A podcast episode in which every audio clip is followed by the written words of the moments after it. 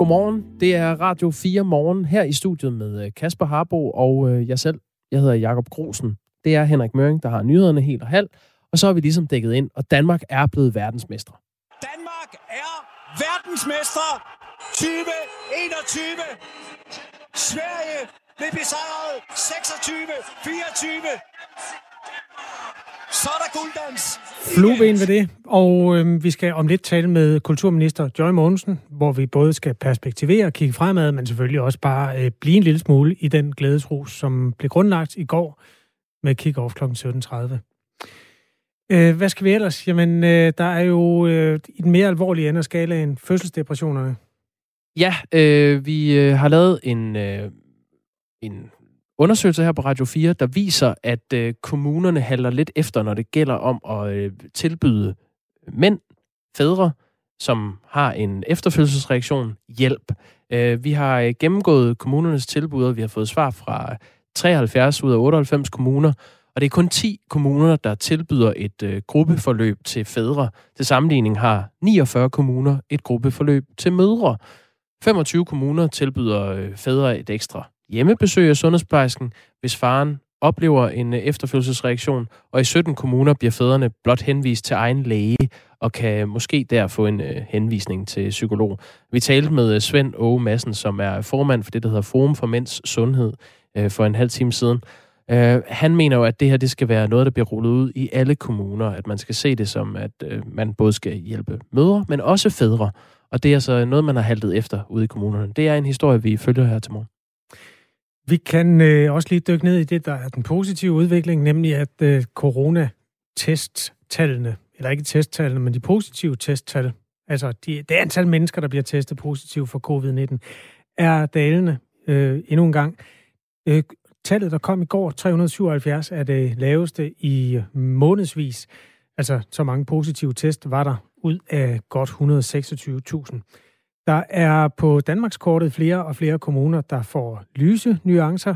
Øhm, hvis du husker bare en måned tilbage, så var det hele jo mørkerødt. Der er i øjeblikket fire kommuner, der ikke har haft nogen positive coronatest den sidste uge.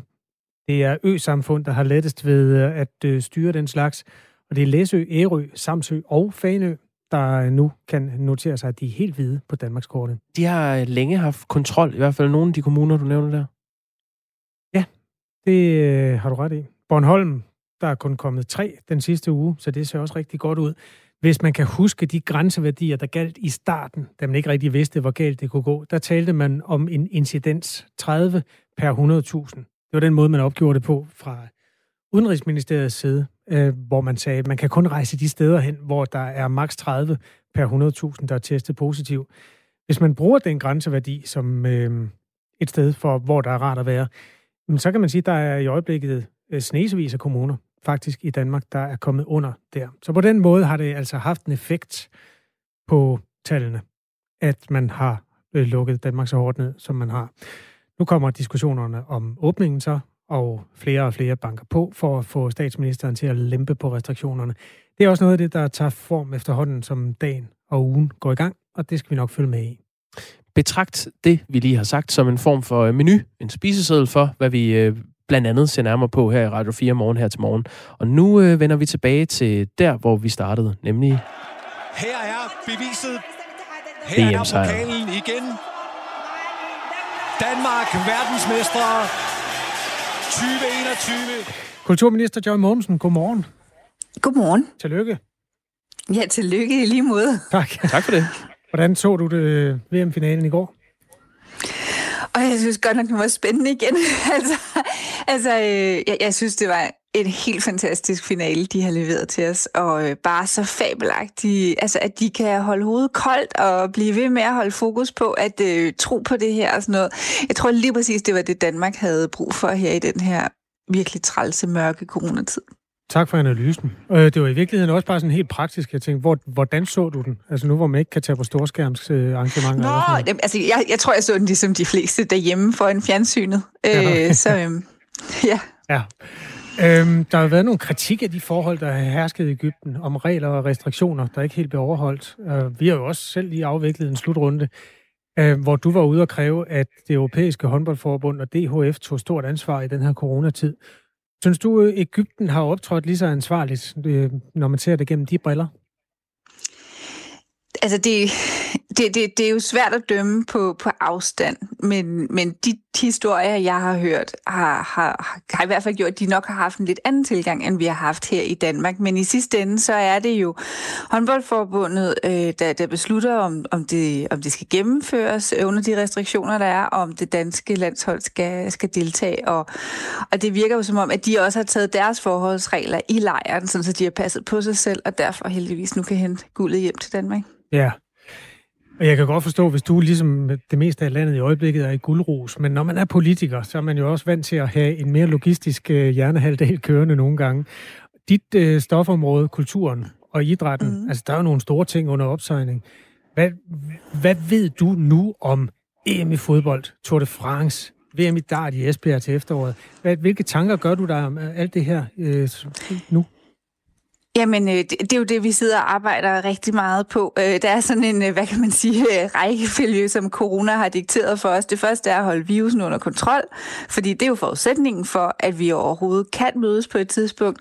Så handler det om vaccinerne, men altså at prøve på at få dem til Danmark og få dem ud og få folk vaccineret, det er jo primært noget, der ligger over i Sundhedsministeriet, men hvor vi jo selvfølgelig altså prøver at bakke op fra kulturens side. Det synes jeg, alle folk har været super gode til, til at tage ansvar og finde metoder, også dengang man kunne være åben til at gøre det så sikkert som muligt. Nu er vi så lukket helt ned, og dermed så er der en stor del af Kulturministeriets tid, der går på selvfølgelig både at administrere de hjælpepakker, der er brug for, når man er lukket ned, men dernæst at planlægge hvordan kan vi genåbne, når det bliver tid til det. Mm. Og det, noget af det ligger i Sundhedsministeriet, hvor vi er, hvad kan man sige, dialogpartnere, og noget af det ligger, øh, hvad kan man sige, mere hos os.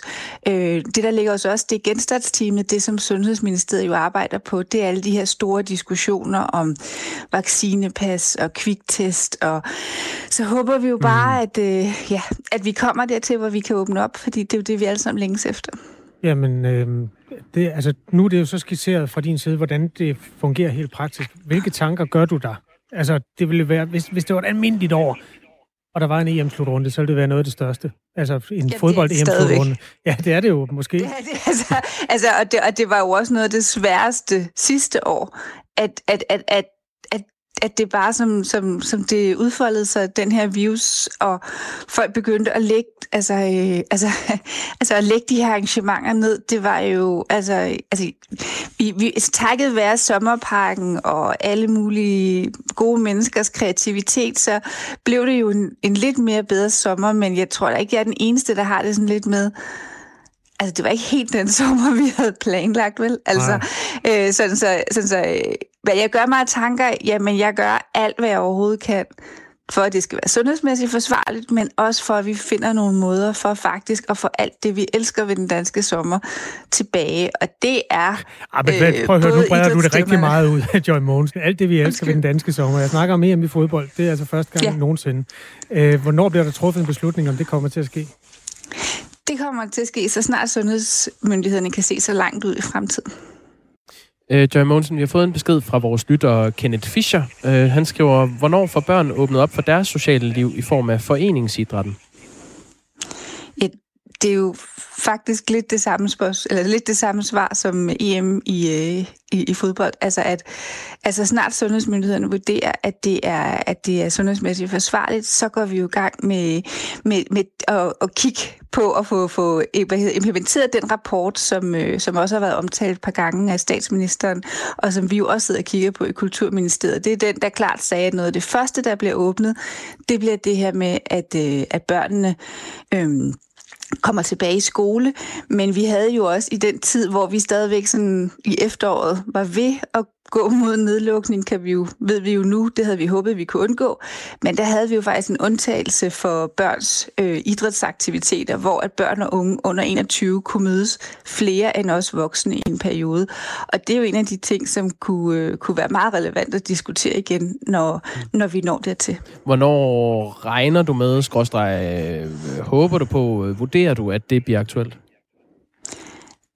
Altså, jeg, jeg håber jo hele tiden på, at, øh, at lige pludselig så kommer der rigtig mange af de der vacciner, og så begynder det at løsne meget hurtigere. Men det jeg, jeg, jeg efterhold, der er mange af mine datoer, der er skrevet, så jeg, jeg holdt op med bare, og ja, jeg holder ved snydende i sporet, og vi er klar til at genåbne i kulturen og idrætten, så snart at sundhedsmyndighederne siger, at det er forsvarligt. Godt. Nu må vi heller ikke uh, tabe sporet af, at vi rent faktisk har en festdag i Danmark. Det er jo håndboldlandsholdet, der er tale om her. Deres største genvordigheder i øvrigt, det har jo været mave under. Altså landstræneren det er også ham, der har den største mave. Han havde det rigtig slemt, og Mikkel Hansen har siddet ude flere kampe og så videre, så videre. Altså håndboldlandsholdet, hvor mange gange skal de egentlig vinde VM, før du sørger for, at de får deres egen kok, så de ikke skal spise de der buffeter nede i Ægypten? Jamen, det i, i bagklodskabens lys, så, øh, så, så er det lige før, at det var noget, man skulle have tænkt over øh, til den her finale. Ikke? Altså, altså det, det er jo ikke, men, ej, pjat til side, det er jo ikke noget, vi som øh, politikere, øh, hvad hedder det nu, er, er inde over. Altså, på den måde er idrætten jo altså, organiseret med fuldstændig selvstændige organisationer i en coronatid. Så laver vi staten jo nogle retningslinjer for, hvordan samfundet skal fungere, men hvordan de sådan, hvad kan man sige, planlægger både deres fysiske og psykiske velvære, det, det er jo noget, de, de sådan selv tager ansvar for, men jeg synes, de har fortjent det. Godt forstå spørgsmål. Det er godt. Det er anden gang øh, i træk, Danmark vinder verdensmesterskabet i håndbold for herrer. Der er jo ikke nogen øh, pandekager og alt det der, man plejer at gøre på Københavns Rådhus. Hvordan skal de fejres? Øh, hvad, hvad kan I gøre? Altså, øh, altså, vi har faktisk virkelig, virkelig prøvet at, at lægge hovederne i blød, og det tror jeg, der er mange, der har. Jeg, jeg hørte jo lige her, øh, hvad, ja, hvor var det, jeg hørte det, men altså, at, at, at Danmark, 4, hvad hedder det, håndboldforbundet vil gøre noget ude i lufthavnen. Lige nu er tiden nok ikke til det, men jeg håber, at vi kan bevare noget af den her stemning, så kan det være, at vi kan gøre noget, når vi kan mødes lidt flere. Tak skal du have, Joy Mogensen. Det var så lidt. Godmorgen. Godmorgen. Godmorgen. Kulturminister i Danmark og Socialdemokrat, og altså med her i Radio 4, hvor klokken er 17 minutter over syv.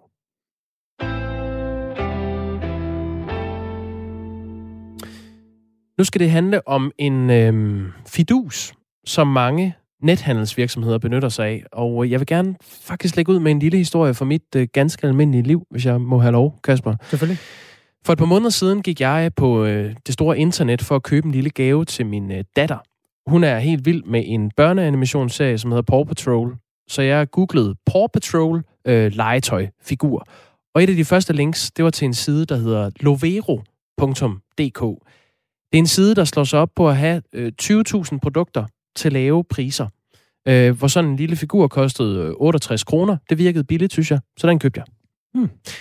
Forleden opdagede jeg så, at uh, Lovero... Kom den, kom den til tiden? Ja, den kom. Den blev uh, fremsendt. Jeg kunne ikke selv vælge, hvilken en, så de sendte bare en eller anden random figur for det der Paw Patrol, men uh, det, okay. den kom dog frem. Og hun blev glad? Hun blev glad. Forleden opdagede jeg så, at Lovero, uh, den her side, udover de 68 kroner, som uh, figuren kostede, havde trukket 155 kroner på mit kort.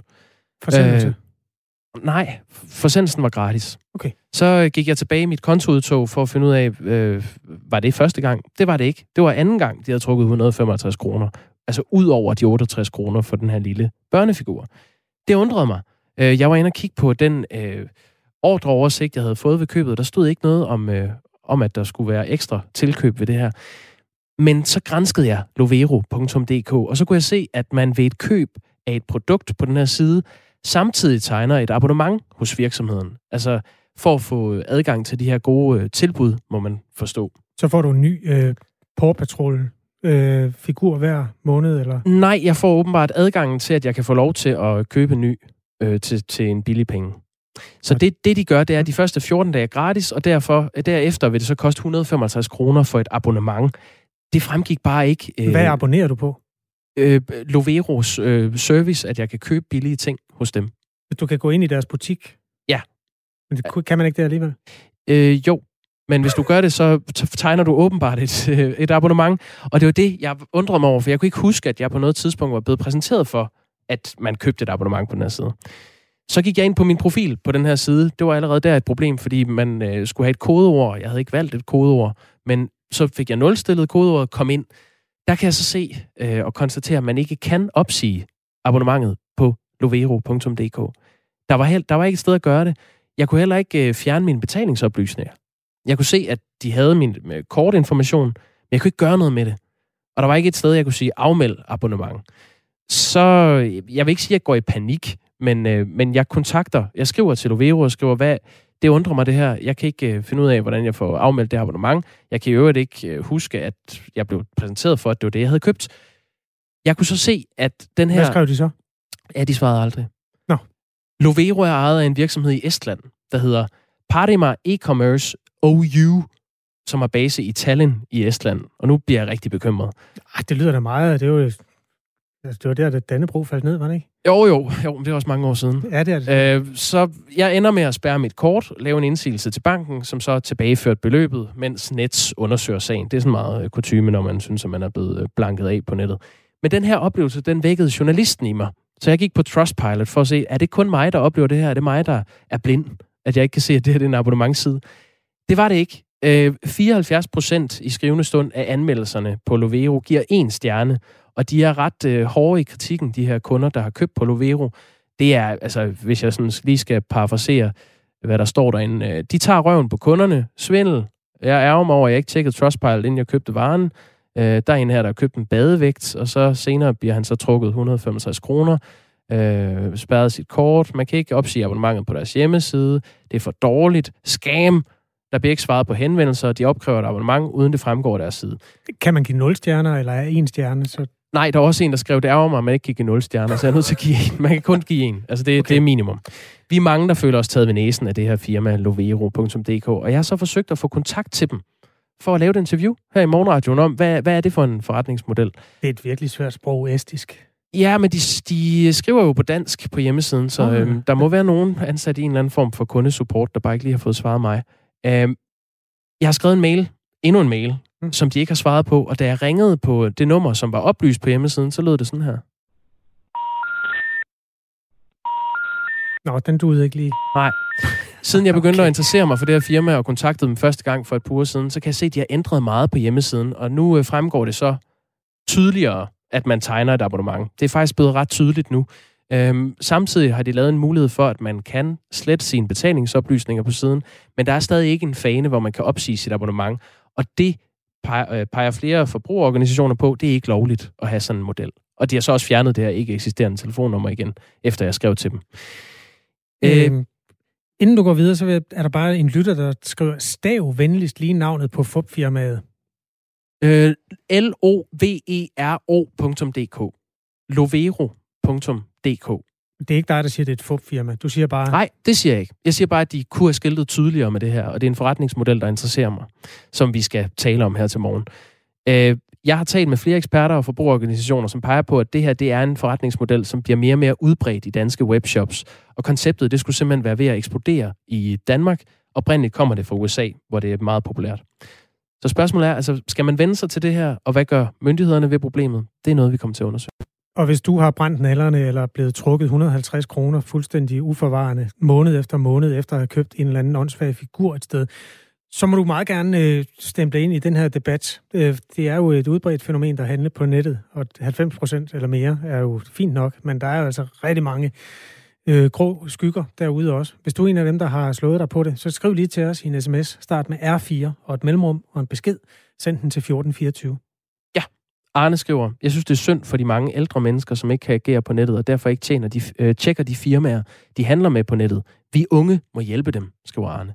Det er Jakob Grosen, du tænker på der. God gamle Jakob Grosen. Du vidste ikke, du skulle gå på Trustpilot først? Det skulle jeg have gjort. Ja, det skulle du have gjort. 6 minutter i halv otte er klokken. Der er øh, stor forskel på behandlingstilbudene til mænd, som bliver ramt af en fødselsdepression, og hvor godt stillet man er i den situation, er i høj grad defineret af, hvilken kommune man bor i. Det viser en gennemgang af kommunernes tilbud til forældre, der rammes af en efterfødselsreaktion, som vi har lavet her på Radio 4. Det har nu fået fagligt selskab for sundhedsplejersker, Forum for Mænds Sundhed og Mødrehjælpen til at efterspørge et nationalt minimumskrav til kommuner for, hvilket tilbud de skal give. Jeg kunne rigtig godt tænke mig, at det politiske led, de ligesom rykkede og sagde, nu skal vi altså have nogle, nogle, øh, nogle retningslinjer, vi skal have en strategi for, at vi kan også give noget til fædrene øh, hele landet over, og ikke bare tilfældigt i, hvem, hvem øh, er, er der nu gode folk i hvilken kommune, eller hvem har slet ikke opdaget det som et problem osv. Sådan siger øh, Svend Aage Madsen, som er formand for det, der hedder Forum for Mænds Sundhed. Claus Brudholdt Andreasen er far til en søn og oplevede tilbage i sommeren 2017 at få en fødselsdepression. Godmorgen. Godmorgen. Godmorgen. Hvilke tegn fortalte dig, at du havde fået sådan en efterfødselsreaktion, da du blev far? Jamen altså, jeg havde, det skal siges, jeg inden da havde jeg nu en del år inden prøvet både at have stress og en depression, så jeg synes ligesom, jeg var opmærksom på de øh, signaler, man får med, med ens krop og hjerne sender til en, øh, og, og på den måde blev klar over, at der ligesom var ved at være noget, der var ved at være galt. Det var ikke noget, der kommer fra mit vedkommende fra den ene dag til den anden. Det var ligesom noget, der kom snigende, men, men jeg kunne mærke de signaler, den sendte. Øh, tankemøller, søvnløshed og, og, og forskellige andre ting, som man også oplever i forbindelse med en almindelig øh, depression, forestiller jeg mig. Det er kun 10 kommuner, der øh, tilbyder et gruppeforløb til, øh, til fædre, som, som oplever det her. Til sammenligning er det 49 kommuner, der har et gruppeforløb til, til mødre. I 17 kommuner bliver fædrene kun henvist til egen læge, og så kan man måske der få en, en henvisning til øh, psykolog. Hvilken hjælp fik du? Ja, øh, groft sagt ingen. Groft sagt? Øh, altså, er det, er det ingen... Ja, ja, nej, ja jeg fik i, til, til aller, aller sidst, så, så, så var der en lille bitte smule, der minder om hjælp fra kommunen af. Øh, det, det startede med at kunne mærke, at det kom snigende der i, vores søn blev født i februar, og så hen omkring april, påsk, tænker jeg det var, der kunne jeg mærke, at der begyndte at være noget galt, som ikke skulle være, som det var. Jeg opsøgte en læge, fordi jeg godt ville have en øh, henvisning til en psykolog. Og jeg snakkede med hende, og hun sagde, jamen det, det, det, det, det kunne ikke rigtig lade sig gøre. Altså, hun, øh, hun kiggede lidt underligt på mig, da, da jeg sagde, at det var en øh, fødselsdepression, jeg var bange for, at jeg var ved at få, fordi jeg kunne se på det der blik, jeg fik, at det, det, det, den accepterede hun ikke, den forklaring. Og så sagde hun, jamen det var kun, hvis jeg var selvmordstroet, det var livsstilsændrende eller eksistentielt problem, at øh, man sådan ligesom, ligesom kunne få en henvisning til en øh, psykolog. Og så fortsatte det lidt derhen, at jeg ringede så øh, en måneds tid eller to efter til min læge og sagde, nu vil jeg så godt have den henvisning. Det var, det var ikke blevet bedre.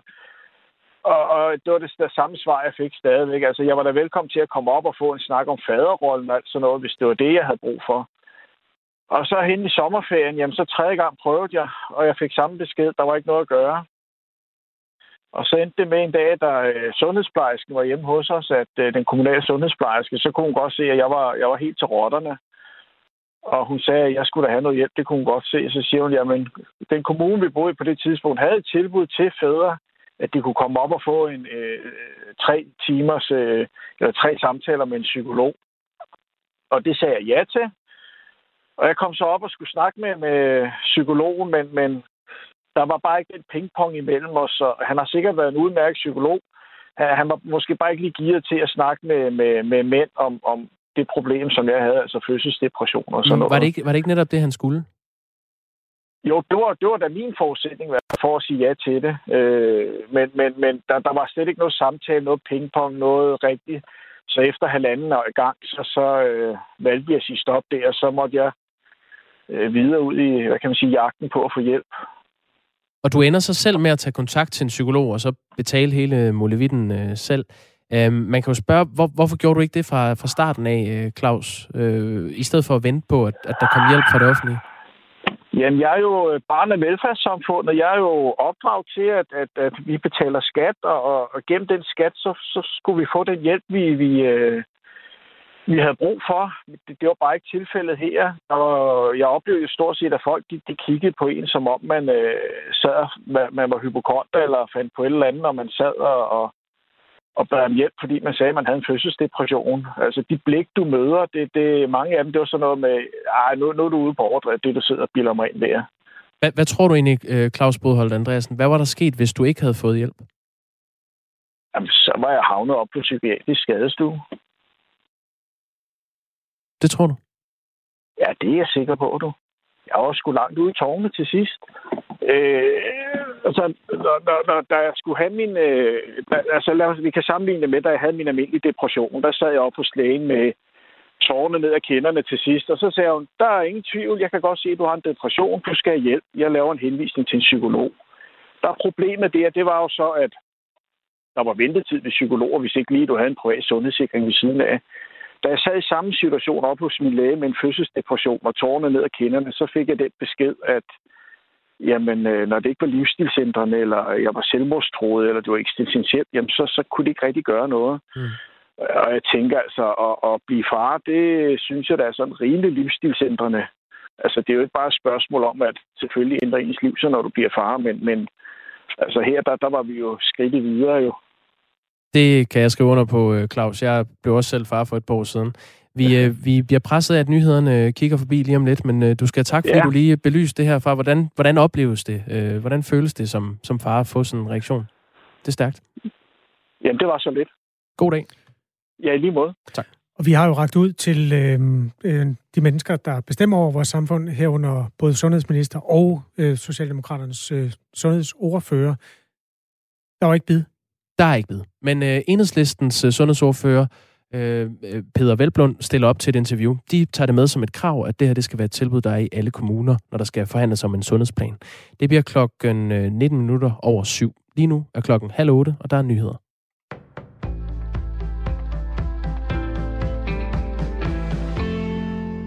Danmarks Naturfredningsforening er skuffet over, at en klimaplan nu er droppet. Den nytiltrådte fødevareminister Rasmus Prehn fortæller til Avisen Danmark, at han ikke agter at fremlægge den klimaplan for landbruget, som allerede lå klar fra sidste år.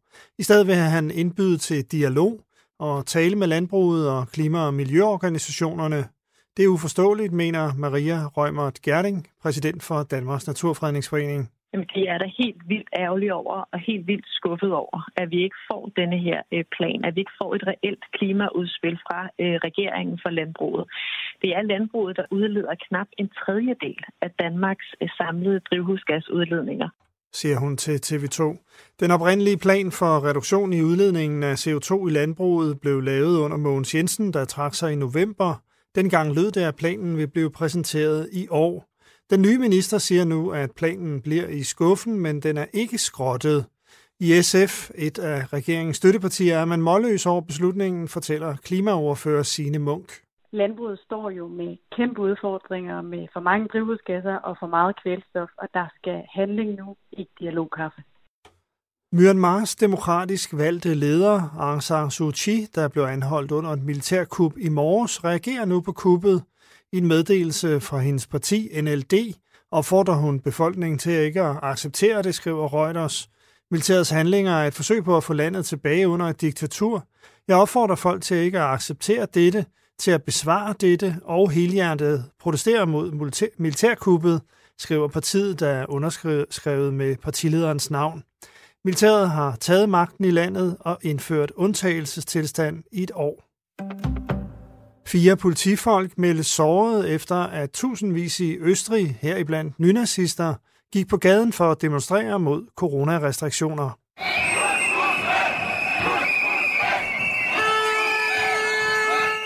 Kurz må væk, råbte mange af de omkring 10.000 demonstranter med henvisning til forbundskansler Sebastian Kurz. Protesten blev organiseret af det højere ekstreme parti Frihedspartiet. Folkemængden blokerede for trafik på vejene, mens de gik mod nationalforsamlingen. Mange af dem bar ikke mundbind eller tog hensyn til krav om at holde afstand. Demoen fandt sted i landets hovedstad Wien. Politiet anholdt omkring 10 demonstranter. Venstre er fortsat det største parti i Blå Blok, men kun lige akkurat. Det viser den seneste måling fra Voxmeter for Ritzau. Venstre står til blot 12,5 procent af stemmerne. Det er den laveste Voxmeter-måling nogensinde for partiet. De konservative står til 12,1 procent. Målingen er den bedste for partiet hos Voxmeter i år. De 12,5 procent for Venstre er også meget langt fra resultatet ved Folketingsvalget i 2019. Her fik Venstre 23,4 procent af stemmerne. Lige knap 600.000 britter fik i forgårs det første stik mod coronavirus, hvilket er det højeste antal på en enkelt dag, siden Storbritanniens vaccinationsprogram gik i gang den 8. december. Det viser tal fra landets sundhedsministerium, skriver BBC. Næsten 9 millioner britter, svarende til omkring 13 procent af befolkningen, har nu fået deres første af to stik. I Danmark har 3,2 procent fået første stik. Mest tørt med en del sol, senere dog mere skyde over den sydlige del, 0-3 graders varme, og vinden tiltager til let til frisk fra omkring sydøst.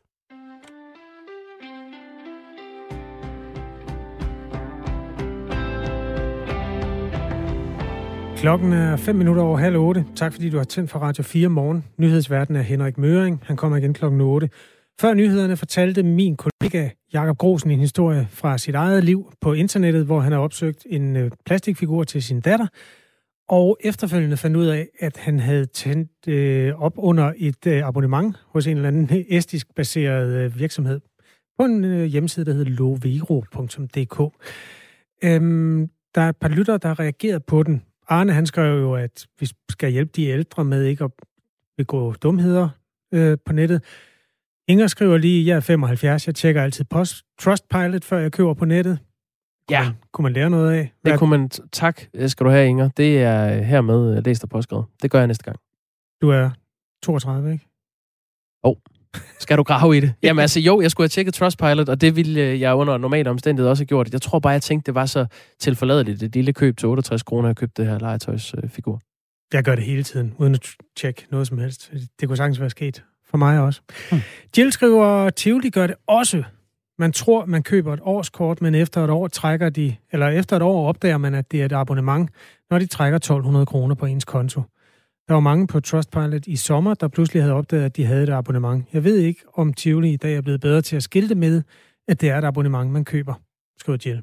Nej, det er nemlig et springende punkt, det der. Altså, hvor, øh, hvor meget man skilter med det. Øh, det er sådan set lovligt at have sådan en, øh, en ordning her, men det skal være tydeligt for forbrugeren, at man, at man køber det. Peter Gatsos er med os nu. Godmorgen. Eller hvad? Nu skal jeg se om Peter Gatsos, godmorgen. Godmorgen. Godmorgen. Der var du. Du ja. er en af dem, der har handlet på Lovero, ligesom jeg, og du har faktisk givet den her side en stjerne på Trustpilot, hvor du skriver, svindel, de trækker 155 kroner hver måned, uden at fortælle, at de gør det. Hvorfor har du skrevet det? Fordi det var min oplevelse med den. Jeg havde faktisk været inde og kigge på Trustpilot her på hjemmesiden, at se uh, noget negativt. Uh, jeg fandt lidt med, at, de havde, at der er folk, der ikke havde modtaget deres produkter, men der var også mange, der havde modtaget deres produkter. Og da det jeg skulle købe, det kun kostede 15 kroner, så tænkte jeg jo ikke, det ville uh, blive et stort problem. Føler du dig snydt af Loveo? Ja, det gør det helt klart.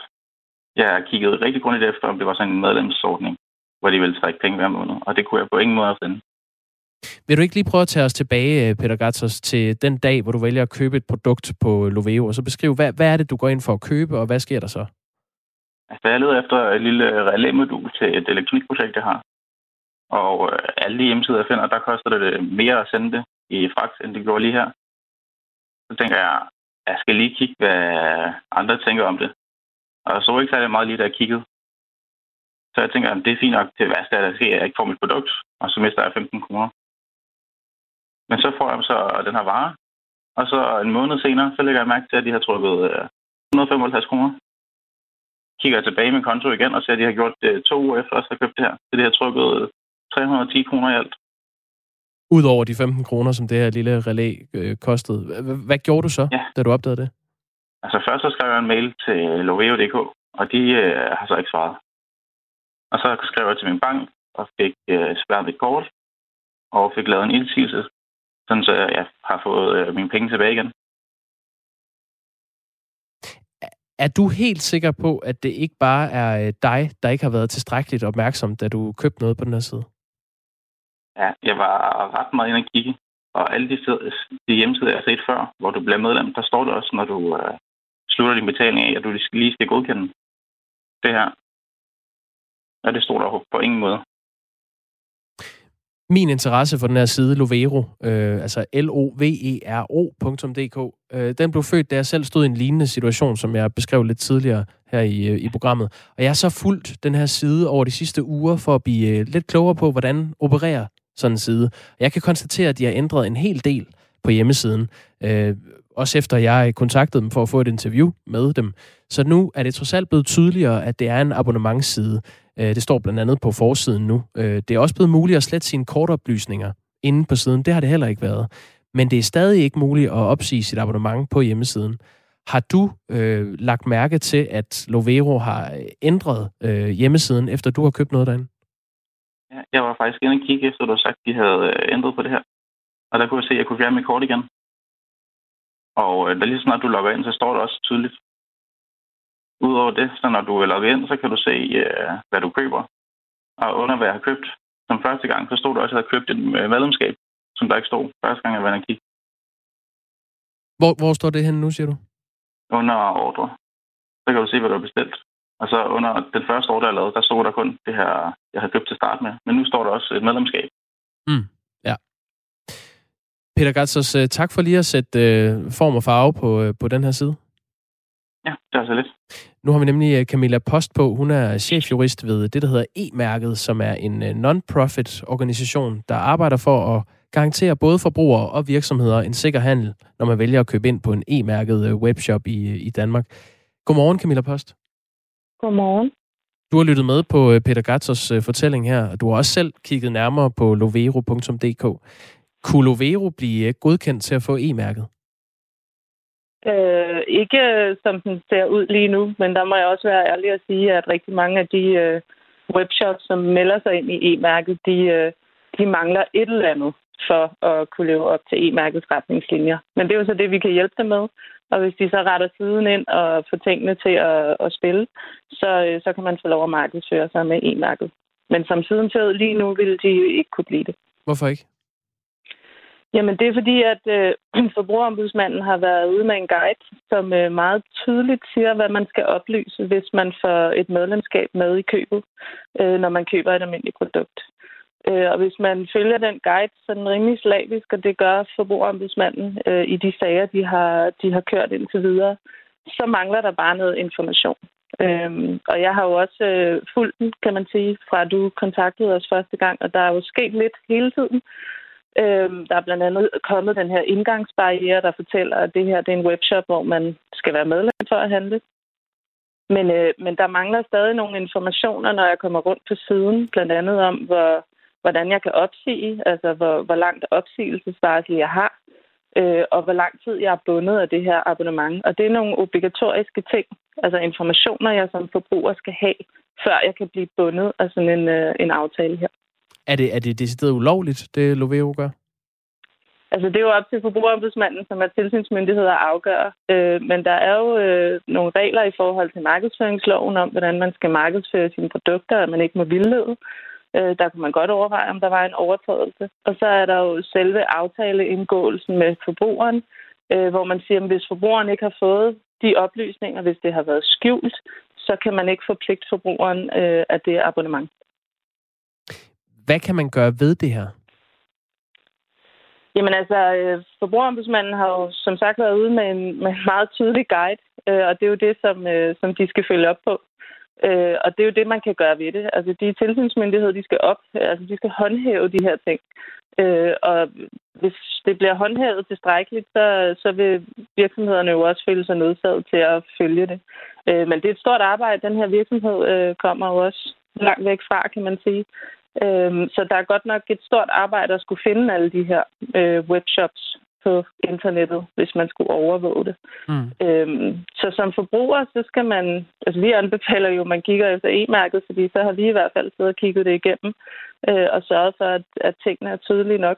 Øh, men ellers så skal man jo kigge på, hvad det er for en virksomhed, man handler hos. Hvor, hvor ligger den? Øh, hvad er det, der sker? Hvad siger andre om den? Øh, det er jo de gode råd, man kan få. Og så altid bruge sit kort, fordi så kan man nemlig som forbrugeren i tale med få sine penge tilbage af banken, hvis det, hvis det er gået galt. Vi taler altså med Camilla Post og chefjurist ved E-mærket, som arbejder for sikker nethandel, for at belyse en... Jamen, Jakob, du er både journalist og en form for case, case ja. offer i den her sag, fordi du tegnede abonnement, som du ikke vidste, du tegnede. Har du egentlig fået dine penge tilbage? Øh, jamen ikke af Lovero. Jeg har aldrig fået svar fra den her hjemmeside, men jeg har fået pengene tilbage ved at gøre indsigelse til banken og spærre mit kort. Øh, en lytter spørger faktisk, øh, Camilla Post, skal man annullere sit kreditkort? Det er jo også lidt drastisk. Øh. Altså, det burde man ikke behøves. Øh, hvis det er sådan, at, at man har tastet sine kortoplysninger ind i det her betalingsvindue, og det ikke har været tydeligt, at man har indgået en abonnementsaftale, så må banken faktisk ikke hæve pengene på dit kort, fordi så har du ikke autoriseret den her hævning på dit kort. Øh, så der skal man kontakte banken og fortælle det, og så, øh, så burde det være nok. Og tit hører du egentlig om det her, at, at folk, øh, altså ikke så meget, at folk oplever det, men at nye virksomheder dukker op med det her trick, øh, at man pludselig er abonnent, abonnent et eller andet sted? Er det, er det sådan den nye måde at være smart på? Ja, altså det startede for nogle år siden, hvor man kan sige, at hele den her abonnementsting kom til Danmark. Det blev rigtig stort, rigtig hurtigt. Øh, jeg tror, at danskerne er ikke vant til at købe øh, sådan nogle produkter som en kølepose øh, på abonnement.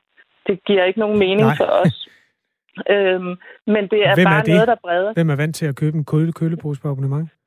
Jamen, det tror jeg i USA er det meget normalt, at man har nogle abonnementer til de her øh, lidt øh, dagligdags varer, som slik og alt muligt andet. Mm. Og man kan sige, at abonnementsforretninger er en rigtig, rigtig god idé, hvis man bruger det. Altså, hvis man har et abonnement til, til et eller andet, øh, hvor man jævnligt køber kosmetik og opvasketaps eller et eller andet, så kan der være rigtig mange penge at spare som forbruger. Men hvis ikke man bruger det, så er der rigtig mange penge at miste.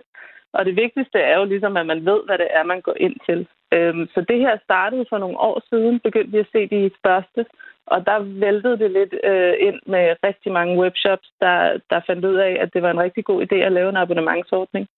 Øh, og så har man så langsomt øh, fået lovgivningen, eller i hvert fald vejledningerne, til at følge efter, fordi det kom nok også bag på, på lovgiverne, øh, hvad det var, der skete. Så, så lovgivningen er altid lidt på bagkant. Øh, Camilla Post, øh, chefjurist ved, ved E-mærket. Altså, vi, vi taler om det her Lovero.dk. Øh, det er jo dansk domæne, men det er ejet af en estisk virksomhed. Og jeg har lavet min research og fundet ud af, at der findes også for eksempel en lovero.se. Det er en svensk udgave, der hedder Lovero. Der, der fremgår det slet ikke, at man tegner et abonnement, når man køber noget. Den ligner til forveksling den danske side, som den så ud for et par uger siden. Der er også en estisk udgave af den, der hedder lovero.ee hvad er reelt de her sanktionsmuligheder, man har over for sådan en virksomhed, som opererer i flere lande? Altså, det, øh, hvis de markedsfører sig til det danske marked, det gør du på den her side, fordi den er .dk, og den er på dansk, så skal man overholde de danske regler, og så kan de danske myndigheder også øh, komme efter en, hvis de i øvrigt kan finde en og komme efter en. Øh, og det er jo så det sidste problem. Altså, kan man overhovedet komme i kontakt med dem? Øh, kan man komme i kontakt med de myndigheder, som så ligger i Estland og skal, skal hjælpe en med det. Mm. Øh, det er jo der, problemet opstår. Men i sidste ende vil man jo så muligvis kunne, kunne lave en retssag, som medfører, at domænet kunne lukke ned. Men som regel lukker det, før man overhovedet når dertil. Jamen nu, nu har vi så beskrevet, at uh, Lovero har rettet ind, særligt efter jeg henvendte mig for at få et interview om deres forretningsmodel. Så er der sket ting og sager derinde. Uh, hvad så med de kunder, som allerede uh, føler sig taget ved næsen af Lovero og har fået trukket penge på, øh, på kortet, som banken så tilbagefører. Det er jo Lovero, der har tjent penge på danske kunder, der ikke har været klar over, hvad de købte. Skal man bare acceptere det? Jamen altså, som øh, forbruger, så skal man i hvert fald første omgang sikre sig selv. Øhm, og der har de fået deres penge tilbage, fordi at de ikke har indgået en bindende aftale med Loveo. Øh, og så øh, giver det jo altid god mening at klage til myndighederne, som i det her tilfælde er forbrugerombudsmanden, fordi så kan de forfølge sagen, hvis øh, de får tilstrækkelige klager og tager den op. Og så, så kan de jo muligvis få siden rettet ind, politianmeldt, eller få det lukket ned. Tak fordi du var med, Camilla Post. Selv tak. Altså chefjurist ved E-mærket, som arbejder for sikker nethandel. Og jeg har som sagt forsøgt at få et interview med virksomheden bag Lovero, som hedder Parima, e-commerce OU her til morgen, øh, desværre uden at høre fra dem. Senere på morgen taler vi både med øh, Forbrugerrådet Tænk, som mener, at øh, håndhævelsen af loven på området halter, og så skal vi tale med Forbrugerombudsmanden, som bekræfter, at de øh, har fået klager på Lovero. Nu er klokken 12 minutter i 8.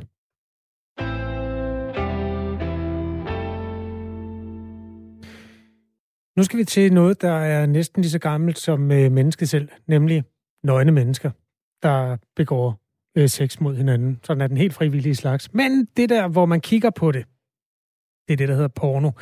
Øhm, og vi skal tale med Alexander Tillander, der er tekstforfatter og komiker og ophavsmand til en kronik i Berlingske. Godmorgen. Alex Tillander, er du med os? Ja, det er i hvert fald. Godmorgen. Jeg tager lige et hurtigt citat som indflyvning til ja. det, vi skal tale om nu. Jeg tror på, at alle mænd i den sidste ende gerne vil indgå, menings, indgå meningsfulde og respektfulde forhold med kvinder, men mange af os har aldrig lært, hvordan, fordi vi er opfostret med, opdraget af og ødelagt af internetporno. Det er det, du skriver. Hvordan er ja. det, at uh, internetporno har ødelagt uh, folks relationer? Ja, ja. Øh, ja, det er jo så det helt store spørgsmål. Øhm, jamen altså, jeg tror, at de fleste af os, de fleste drenge starter nok med at se porno, når man er en 11-12 år, ikke, kunne jeg forestille mig, og så kører det jo ellers bare derfra, og så hele ens seksuelle uddannelse er jo bare startet med det og fortsat med det, og så øhm, lærer man ligesom ikke at indgå rigtige relationer til, til kvinder, hvis det ikke er nogen mening. Ja, ja, eller øhm, ja, ja, hvor, ja altså, altså, du, du er i starten af 30'erne nu, ikke sandt? Jo, jeg er 31. Hvornår øh, gik det op for dig, at, at du ikke havde lært noget som helst om, hvordan rigtige mennesker øh, omgås hinanden? Ja. ja, det er måske også en overdrivelse, ikke? Men øhm, jo, men jeg tror, altså, når man... Det, porno bliver i hvert fald et problem, når, man, når det ikke bare bliver noget, man lige gør en gang imellem for, for ligesom at pifte det lidt op, men det bliver noget, man ligesom gør fast som en form for ja, en afhængighed, ikke? Mm. Øhm, altså, man ligesom har sit seksuelle liv nærmest mere på internettet, end du har med din partner eller kæreste. Men øhm, kan vi... tror, det, det, Ja, men ja. Lad, lad os lige blive ved, øh, hvordan det er, at porno ødelægger, altså sådan helt i starten. Mm. Du, du nævner, at du var, var du 12-13 år eller sådan noget, da du tog ja, på? Det er man, ja, det tror jeg, det var den stil, ikke? Nu kan jeg København startede det nok med, og så var det ellers internet derfra, ikke? Ja, åh oh, ja, men dengang, København, men... det er rigtigt. Hva, ja. øhm, nej, spørgsmålet er, Hvornår gik det op for dig, at øh, mm. sex ikke var sådan noget med, at man var klædt ud som blikkenslager og bankede på en dør, og så gik det ud af? Hvornår, hvornår mm. mødte du, at der var et clash mellem de der pornofilms manuskript og virkelighedens manuskript?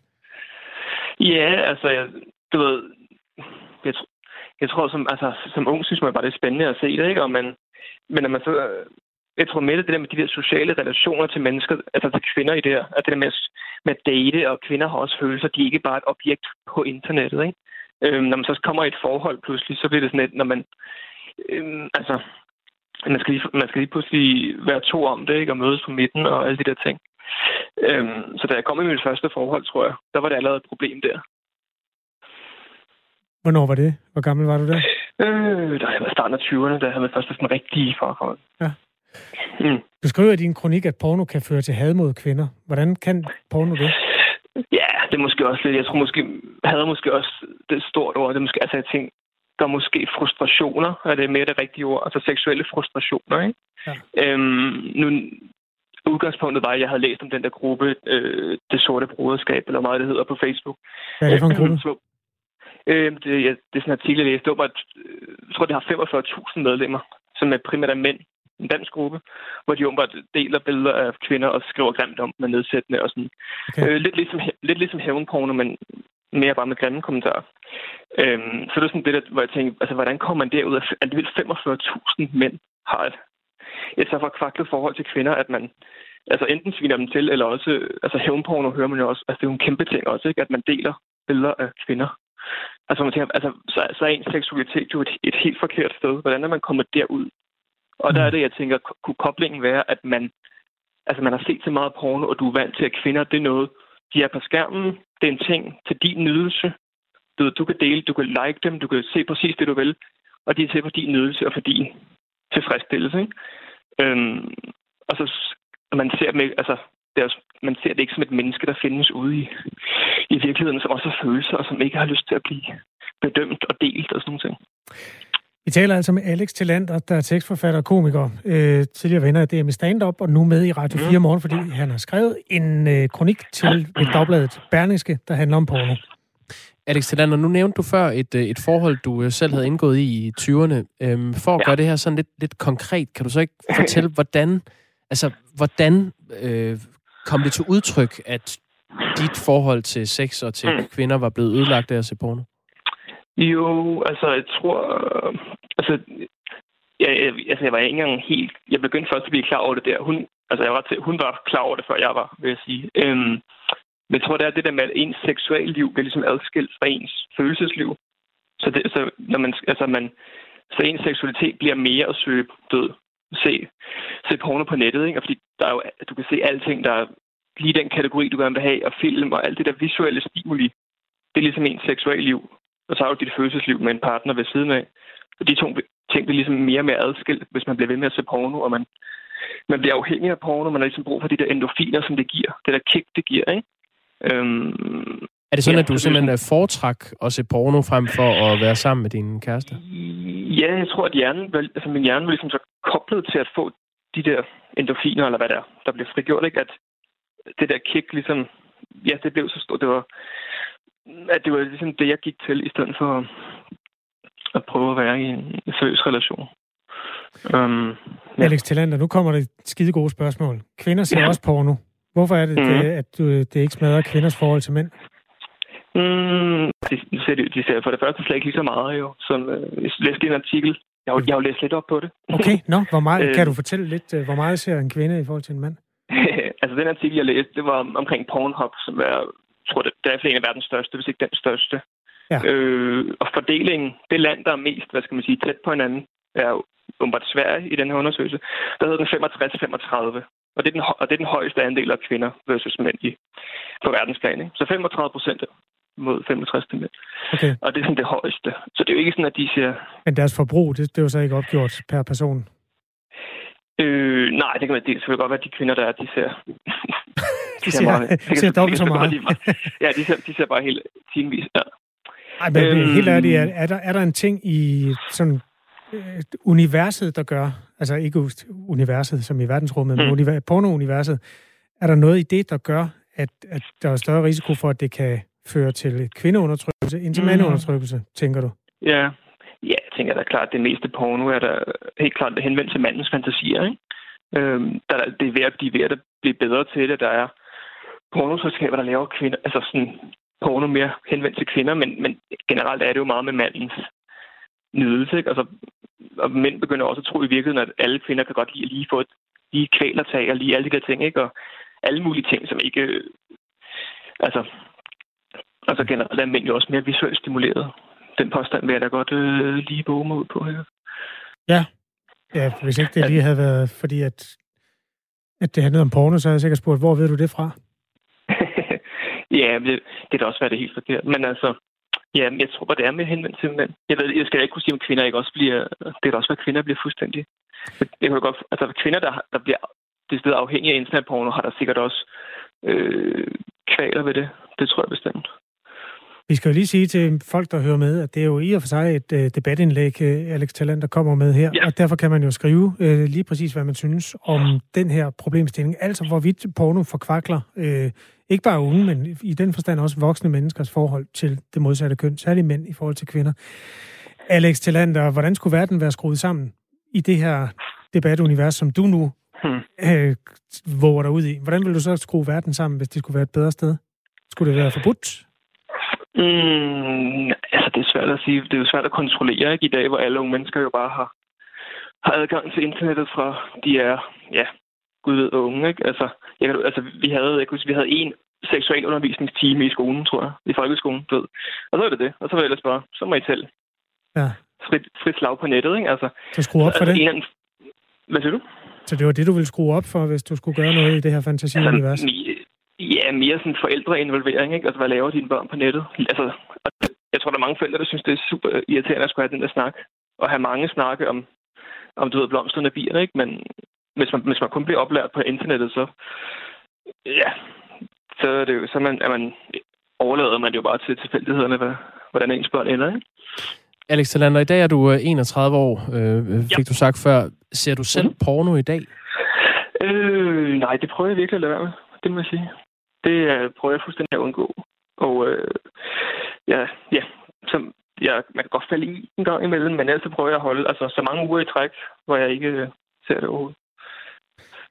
Tak for et meget personligt indlæg i Radio 4 Morgen, Alex Talander. Jo, tak. Selv tak. Øh, tekstforfatter, komiker og altså ophavsmand til øh, den kronik i Berlingske, som vi læste, og så fik vi sat, øh, sat det her tema i gang. Det er Radio 4 Morgen, som man kan skrive ind til ved at skrive til 1424. Det har Jens gjort. Øhm, han skriver, jeg er fra den generation, hvor et gammelt weekendsex med klistrede sider var første indblik i det specielle univers. Siden er internettet kommet til og står nu for denne introduktion til sex for unge. Det har med opdragelse hjemmefra, hvordan ens kvindesyn er, og ikke porno, som er et frægt koderi for mange med aktivt sexliv. Vend hilsen, Jens. Øh, det, det, det. Jeg må ikke lige sige noget som øh, skud ud til min mor. Jeg kan huske, da jeg var 14 år gammel, og jeg sad med et, jeg havde et par venner hjemme, og de var så lige øh, ude i køkkenet, tror jeg, og så kommer hun ind og siger, Jakob, jeg skal bare lige høre, ser du egentlig porno? Og jeg blev lidt øh, befippet. Øh, ikke, nej, ikke nu. Eller, nej. Og så, øh, så sagde hun, ved du, du skal bare vide, øh, det de viser i porno, det er, øh, det er ikke sådan, øh, kvinder gerne øh, godt kan lide at have sex. Det er ikke, det er ikke repræsentativt for virkeligheden. Det og det har bare sat sig.